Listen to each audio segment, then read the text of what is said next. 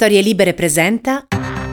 Buongiorno e bentrovati in questo nuovo appuntamento di Quarto Potere, la rassegna stampa di Storie Libere, mercoledì 18 maggio 2022, come sempre in voce Massimiliano Coccia e come sempre andremo a vedere cosa ci riservano i quotidiani che troverete in edicola questa mattina. L'eco della resa di Mariupol non si arresta sulle prime pagine dei nostri quotidiani. Il Corriere della Sera titola "L'ora della resa a Mariupol" e la Repubblica "Merce di scambio", con una foto dei prigionieri ucraini del battaglione Azov prelevati dall'Azovstal, la fabbrica diventata teatro in questi 82 giorni di scontri tra le forze russe e le forze ucraine. E la stampa "nelle mani di Putin", anche qui il destino dei soldati appunto del battaglione Azov è centrale. E il Libero invece apre sui temi della giustizia: nelle procure volano insulti, le intercettazioni segrete che imbarazzano i PM, i magistrati. Al centro appunto del titolo di Libero: i magistrati, sbirri, carabinieri, cretini e giornalisti delinquenti e fascisti. Così il giudice che aiutava Lucano parlava dell'indagine, un articolo di Francesco Specchia.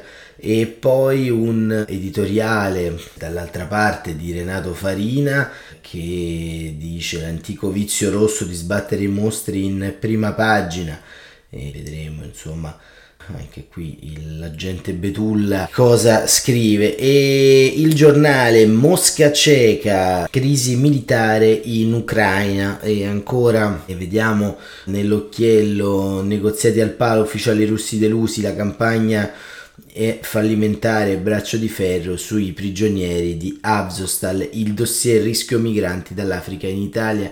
E poi l'ENI, sempre nella prima pagina del giornale, apre il conto K, d'accordo con il governo, quindi l'ENI pagherà il gas in rubli. E ancora il Fatto Quotidiano: "Guerra, il governo di tutti contro tutti".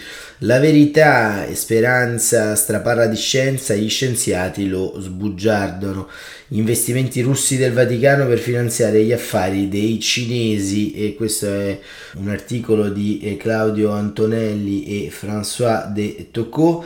I titoli acquistati a Mosca dalla segreteria di Stato e destinati alle imprese di vari paesi lungo la via della seta, progetto voluto da Pechino e sposato dall'allora premier Conte. E ancora "fumata nera ad Arcore", perché appunto in questi giorni c'è anche il cosiddetto vertice allargato del centrodestra, primo incontro del centrodestra a Casa del Cavaliere per ritrovare l'unità, no al proporzionale, avanti su amministrative, referendum giustizia, unico nodo da sciogliere resta la Sicilia, Meloni inamovibile su Nello Musumeci. E ancora il Resto del Carlino: "Gas russo, figuraccia dell'Europa". Il Messaggero: "Gentiloni alto là sui sostegni". Il Sole 24 Ore: "Decreto aiuti, la dote sale a 16,7 miliardi, così sostegni a famiglie, imprese e pubbliche amministrazioni". Il Mattino: "Gentiloni, troppi bonus, la guerra non è il Covid". Colpo d'ala di Berlusconi per il riformista: "In guerra nostra insaputa". E Domani: "L'Italia e l'Unione Europea si arrendono alla guerra dell'energia e il bluff di Putin funziona".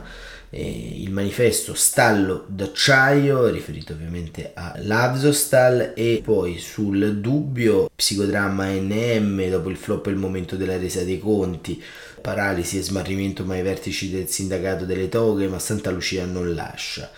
E ancora invece sui temi relativi alla geopolitica il Dubbio titola "Svezia e Finlandia sotto l'ombrello NATO, non è atlantismo, sta piovendo". E adesso le navi NATO avranno accesso nel Mar Baltico. Questo è ancora il controtitolo del Dubbio. E il Foglio: "Il nemico della pace è Putin, non Biden". E questo diciamo anche è un tema che il Foglio sta battendo da qualche giorno. Avvenire: "Dare più voce alla pace". Leggo: "Fronte del porno sceglie con un'altra apertura il Free Press del gruppo Caltagirone, la ricerca è un boomerang per gli uomini, uccide la sessualità ma fa bene alle donne". Poi al centro: "Azov sarà resa in un video, tra Mosca e Kiev stoppa la trattativa, Svezia e Finlandia avanti nella NATO". E ancora il ministro Speranza scrive alle regioni: "SOS quarte dosi, troppo poche, a rischio ospedali e ambulatori". E in tutto questo infatti c'è sempre del Covid che bussa, diciamo, alle nostre porte, perché diciamo i morti continuano a salire e c'è il rischio di una quarta dose, appunto, che arriverà molto probabilmente con l'autunno. E entriamo un po' nei giornali, perché c'è questa cosiddetta ora, punto di non ritorno, su Mariupol.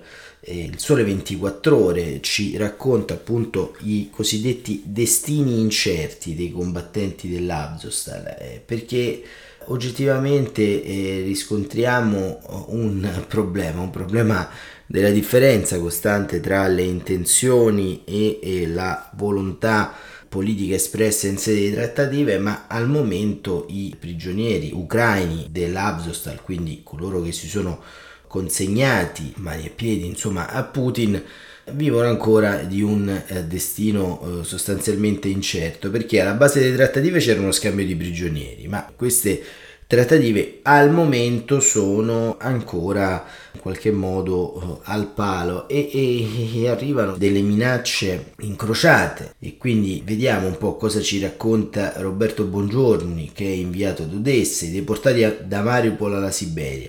I trasferimenti forzati, individuali o di massa, nonché le deportazioni di persone protette dal territorio occupato nel territorio della potenza occupante o in quello di qualsiasi altro paese, occupato o meno, sono vietati, indipendentemente dal motivo, scrive Bongiorni citando la Convenzione di Ginevra. Ci sono circostanze in cui il confine tra l'essere deportati e l'abbandonare il proprio paese con una sola destinazione, perché qualcuno distrugge con premeditazione ciò che ci consente di vivere, è molto labile, quasi inesistente. Quanto è accaduto a Mariupol da metà marzo fino a oggi è la tragica storia di decine di migliaia di ucraini, uomini deportati con forza, alcuni scomparsi, intere famiglie costrette a partire per Russia per poter sopravvivere. Tramite testimonianze dirette e indirette, registrazioni e video interviste ai cittadini di Mariupol evacati in Russia, il Sole 24 Ore ha ricostruito sommariamente la macchina della deportazione adottata da Mosca. Tutto ciò è stato reso possibile grazie all'aiuto di Anna S., giornalista ucraina, ora impegnata in un compito delicato: far rientrare gli evacuati di Mariupol dalla Russia in Europa attraverso la Bielorussia. Ai primi di aprile la vice premier Irina Vereshchuk aveva parlato di 45.000 ucraini deportati con la forza. Il numero è andato crescendo. Quando qualcuno distrugge ogni cosa che possiedi, minaccia la vita dei nostri bambini, quando gli toglie l'elettricità, l'acqua, il cibo, quando ti dà sola possibilità, vale a dire salire su quei bus, si tratta di una brutale deportazione. Io l'ho vissuta con il mio bambino. Il racconto di Irina è toccante. In questo processo la strategia emersa è subito apparsa chiara. Primo atto: terrorizzare e distruggere, creare le condizioni affinché gli abitanti di Mariupol, nei rifugi da 20-30 giorni senza acqua ed elettricità, non potessero sopravvivere con i propri mezzi.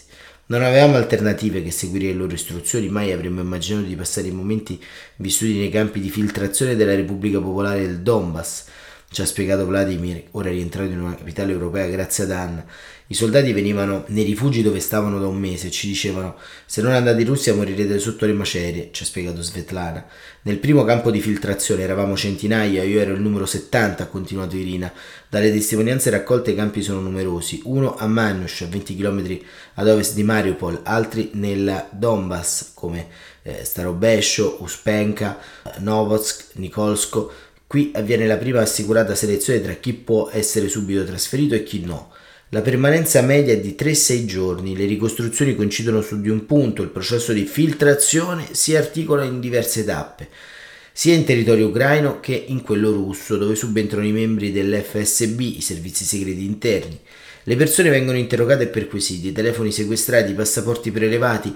Nel primo campo viene assegnato un numero di identificazione e un documento recante la scritta Repubblica Popolare di Donetsk, da conservare per il lungo viaggio.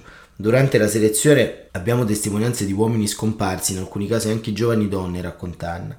Dai campi della DPR si attraversa il confine e si arriva a Tangarog e Rostov, i due maggiori centri di alloggiamento temporaneo. I bus con a bordo quelli che il Cremlino tutt'oggi definisce rifugiati si fermano in grandi centri sportivi, hotel, ospedali. Inizia un'altra durissima operazione di filtrazione. È qui che avviene il bivio. Chi dimostrava di avere parenti in Russia poteva lasciare il campo e acquisire lo status di rifugiato. Chi non aveva parenti doveva accettare di essere trasferito, racconta Irina. Le tre principali destinazioni sono Ufa e Kanti-Manishk, a 2000 km dal confine ucraino in Siberia, e la lontanissima Vladivostok, 2500 km da Mariupol. Là i deportati sono liberi di uscire dai campi, ma senza documenti e denaro e telefoni. Provare a tornare è quasi impossibile. Quasi.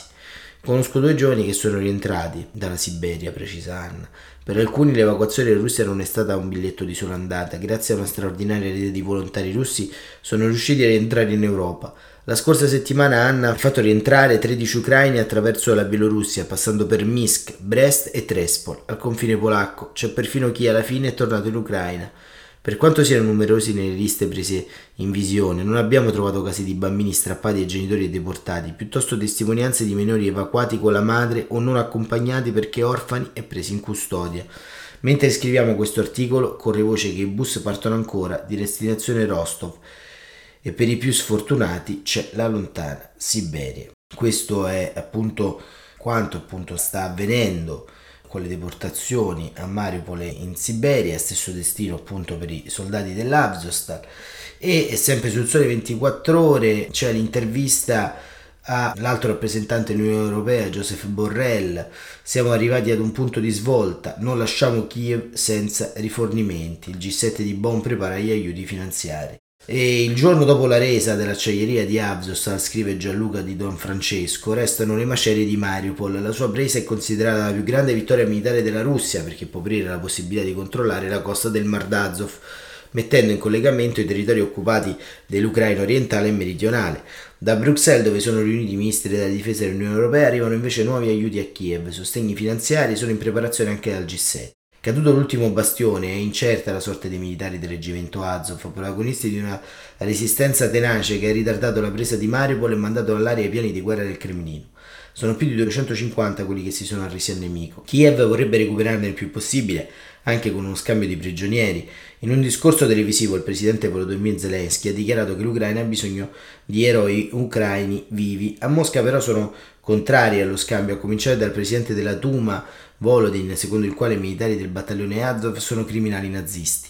La procura generale della Russia ha chiesto alla Corte Suprema di dichiarare il reggimento un'organizzazione terroristica. Nel resto del paese l'esercito ucraino continua la riconquista. Kiev ribadisce che le sue forze hanno raggiunto il confine russo, 40 km a nord di Kharkiv. L'Unione Europea porta a 2 miliardi di euro il sostegno militare per Kiev, lo ha detto ieri l'alto rappresentante UE per la politica estera Joseph Borrell al termine del Consiglio della Difesa a Bruxelles. Siamo a un punto di svolta e non possiamo lasciare l'Ucraina senza equipaggiamento militare perché nel Donbass c'è una controffensiva che sta ricacciando indietro i russi. Il presidente francese Emmanuel Macron ha assicurato a Zelensky che le consegne di armi da parte della Francia aumenteranno. Domani il presidente statunitense Joe Biden riceverà la premier svedese Magdalena Andersson e il presidente della Finlandia Sauli Niinisto per discutere le richieste di adesione alla NATO dei due paesi. Venerdì si chiude il G7 invece dei ministri delle finanze e delle banche centrali in Germania. Il segretario del tesoro statunitense Janet Yellen si prepara a convincere gli altri membri ad aumentare gli aiuti finanziari all'Ucraina.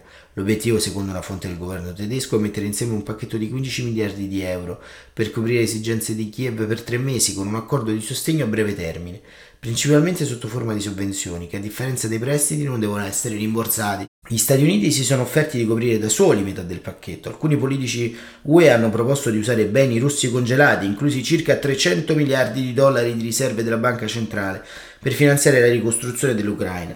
Una volta terminata la guerra, ci sono però riserve sulla legalità di una simile mossa. Il portavoce del Cremlino Dmitry Peskov ha detto che si tratterebbe di un furto. Il presidente ucraino poi ieri è intervenuto in serata a sorpresa alla cerimonia di apertura del Festival di Cannes. In collegamento video Zelensky ha detto che la guerra è peggio dell'inferno e ha accusato l'esercito russo di non fare altro che uccidere, ricordando i drammi di Vuka e Mariupol. E così appunto il Sole 24 Ore fa un quadro molto chiaro della situazione, di quello che sta avvenendo all'interno del Cremlino e delle stanze della geopolitica internazionale. Ma ieri c'è stata forse la prima critica di un colonnello allo zar, a Putin. Ce lo racconta il Messaggero con Francesca Pierantozzi. Il ruolo dello zar, Putin come un colonnello, le sue scelte sul campo. Così andrà sempre peggio. Il presidente coordina le persone all'avanzata delle truppe, consulta soltanto Gerasimov. La missione dell'ex generale in TV, calcoli sbagliati, gli ucraini resistono. Vladimir Putin segue passo passo la guerra in Ucraina, scrive Francesca Pierantozzi, ma non nei panni del presidente della Russia che ha deciso l'invasione, piuttosto come un colonnello, al massimo un generale di brigata che verifica e soppesa ogni spostamento di ciascun battaglione. A raccontare che Putin non è più ormai solo un leader politico, ma un vero militare che prende dal Cremlino anche minime decisioni operative e tattiche, sono qualificate fonti militari dei servizi occidentali, citate dal giornale inglese The Guardian. Putin, fanno sapere i ben informati dell'intelligence, coordina di persona i movimenti delle forze russe nel Donbass, in particolare dopo il tentativo fallito della settimana scorsa di attraversare il fiume Donetsk a Bielorussia, una disfatta che ha causato la distruzione di oltre 70 mezzi dell'esercito e la perdita dell'equipaggiamento di un intero battaglione. Secondo le fonti del Guardian, Putin lavora fianco a fianco col generale Valery Gerasimov, che quindi non sarebbe stato ferito sul fronte ucraino come invece sostenevano da Kiev, e nemmeno messo da parte come aveva fatto pensare la sua assenza alla parata del 9 maggio. Il quadro sembra chiaro, ma le fonti citate dal giornale inglese non hanno fornito altri particolari. Ma si dicono certe che Putin e Gerasimov sono coinvolti in decisioni tattiche che di norma ci si aspetterebbe siano prese da un colonnello o al massimo da un generale di brigata. Le informazioni riportate dagli informatori del Guardian confermano dunque ancora una volta che le cose non stanno andando come previsto al Cremlino e che l'operazione speciale si è trasformata anche in guerra russa. Altra crepa, nella vulgata ufficiale, è stata aperta da una voce al di sopra di ogni sospetto, quella dell'ex generale ora in pensione Mikhail Kordarikov, riconvertito in analista militare. Ha smentito il racconto della propaganda in prima serata proprio sulle frequenze della TV di Stato e davanti a giornalisti presi un po' alla sprovvista. L'ex generale ha invitato i telespettatori a non prendere per buone le informazioni che parlano di un presunto sfinimento morale e psicologico delle forze armate ucraine. Per dirla chiaramente, ha aggiunto, tutto ciò è falso. Ai cronisti che hanno cercato di attenuare le sue affermazioni parlando di diverse unità ucraine che hanno denunciato la mancanza di armi e finanziamenti, il generale ha precisato che di certo ci sono problemi, disaccordi, divisioni, prigionieri di guerra ucraini che sono demoralizzati, ma dobbiamo guardare la situazione nella sua globalità. I russi si sono sentiti dire dal loro ex generale che le forze armate ucraine possono armare fino a 1 milione di soldati e che 1 milione di ucraini armati deve essere considerato come una realtà in un futuro non così lontano. Non possiamo non considerare questi elementi nei nostri calcoli strategici, ha aggiunto Koradinokov, quasi un consiglio al presidente russo che dal Cremlino sembra centralizzare le decisioni sul campo. L'ex generale analista ha ammesso che è difficile valutare fino a che punto il governo ucraino sarà in grado di fornire armi e equipaggiamenti moderni alle sue truppe, ma ha precisato che l'aiuto europeo sarà cruciale per definire l'esito del conflitto. L'ex generale è andato anche oltre. Ha precisato che anche in base alla sua esperienza diretta determinare l'efficienza di un esercito non è tanto unicamente il numero di uomini che conta, ma è molto più importante la formazione del personale, il morale e la determinazione di versare il sangue per la patria. In Ucraina hanno intenzione di battersi fino all'ultimo uomo. La voglia di morire per il suo paese è professionale, gli ha chiesto un giornalista. No, ma è un elemento della preparazione al combattimento di qualsiasi esercito, è un elemento dei tre più importanti, ha risposto il generale, che si è lanciato anche in analisi geostrategiche non molto ortodosse sulla NATO. Dobbiamo cercare di conservare un senso della realtà politico-militare, altrimenti la realtà della storia colpirà fortemente anche noi, talmente tanto da rimpiangere il tempo in cui viviamo. Ancora una volta dovremo considerare la situazione del suo insieme e non impegnarci per esempio con i missili puntati in direzione della Finlandia. Ci troviamo in un isolamento geopolitico totale e anche se ci costa ammetterlo il mondo intero è contro di noi. È una situazione da cui dobbiamo cercare di tirarci fuori. Così appunto sulla TV di Stato è arrivato un barlume di verità. E dopo questo articolo di Francesca Pierantozzi, Quarto Potere per oggi termina qui. Abbiamo cercato anche oggi di dare una visione a ventaglio dei vari fronti della crisi, ma soprattutto continuare a cercare di tenere alta l'attenzione su quelli che sono i cosiddetti crimini di guerra che la Russia continua a consumare sul territorio ucraino, perché all'interno del dibattito pubblico l'idea insomma di questo horror vacui che attraversa un po' il nostro continente sembra essersi leggermente smorzata e invece andrebbe ancora una volta sottolineato il tema che questa guerra, che di fatto è una guerra di aggressione, si combatte con delle strategie che, come recita la Convenzione di Ginevra, sono abbastanza fuori dal tempo e fuori dallo Stato di diritto. Per oggi è davvero tutto, buon proseguimento di giornata. Quarto Potere torna domani, come sempre, alle 7:45.